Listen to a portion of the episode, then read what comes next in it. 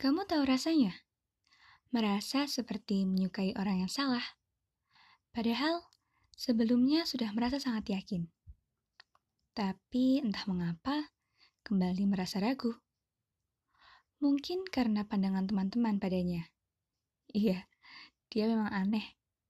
Bukan, unik kupikir. Dan agak memalukan. Sama sekali bukan tipe cowok kesukaan teman-temanku. Aku sendiri sebenarnya tidak terlalu mempermasalahkan hal itu. Hanya saja aku menjadi berpikir, ini salah nggak sih aku suka sama cowok model begini? Ini apa aku jadi kelihatan murahan terus gampang banget suka sama orang gitu ya? Ah, tapi dia memang membingungkan. Selain karena persepsi teman-temanku, sikapnya juga membuatku kembali mempertanyakan tentang perasaanku. Oke, kita masuk ke bagian yang cukup penting. Kamu tahu apa yang dia lakukan? Dia mengucapkan sesuatu, ah, bukan, mengirimkan suatu pesan yang cukup mengejutkan dan cukup berhasil membuatku tersenyum-senyum seperti orang bodoh. Hari itu pukul 2 pagi. Dia memang benar-benar sengaja ingin membuatku tidak bisa tidur sepertinya. Mungkin kamu sudah bisa menebaknya. Dan aku juga mengungkapkan hal yang serupa padanya. Entah itu hal yang benar atau malah hal yang bodoh. Saat itu aku tak peduli. Aku hanya ingin mengatakan yang sebenarnya dan tidak ingin menyesalinya. Jika kamu berpikir ini seperti dia mengatakan bahwa dia menyukaiku atau bahkan lebih dari itu, tidak, kamu salah. Tidak sampai sejauh itu kok.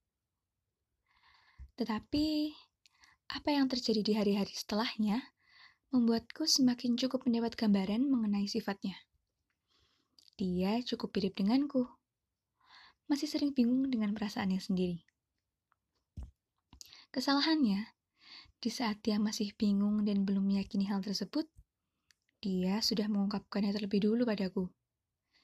Kesalahan yang bisa dibilang cukup besar, karena dia mengungkapkannya pada seorang gadis baperan sepertiku. Tapi aku pikir, aku sekarang sudah lebih kuat daripada itu. Tentu masih terasa menyakitkan. Nah, tidak. Sepertinya terlalu berlebihan ya hanya terasa tidak nyaman. Tapi harus kuakui, aku juga cukup bersyukur dengan sikapnya yang jujur dan terbuka dengan perasaannya. Walaupun sering kali terlalu jujur, sampai membuatku hanya bisa menelan ludah dan tersenyum pahit meratapi diriku yang terlihat menyedihkan ini.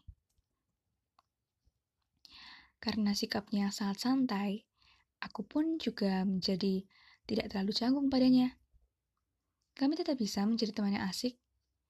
Iya, walaupun jujur, tetap terasa bahwa ada sedikit jarak di antara kami.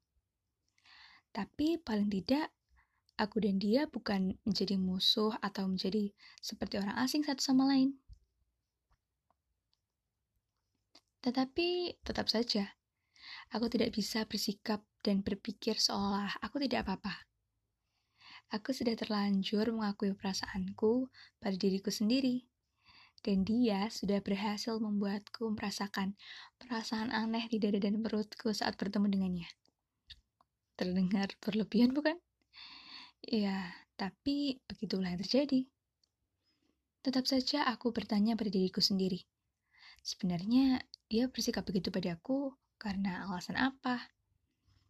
Apakah semua yang dia ucapkan dan lakukan hanyalah sesuatu tanpa arti yang tidak bermakna?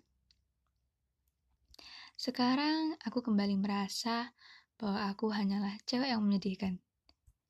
Kembali merasa hanya aku yang merasakan hal itu sendirian. Dengan tetap menyertakan sedikit harapan padanya. Orang-orang berkata, jangan berharap pada manusia, karena nanti kamu akan kecewa. Apakah kali ini aku akan kecewa lagi?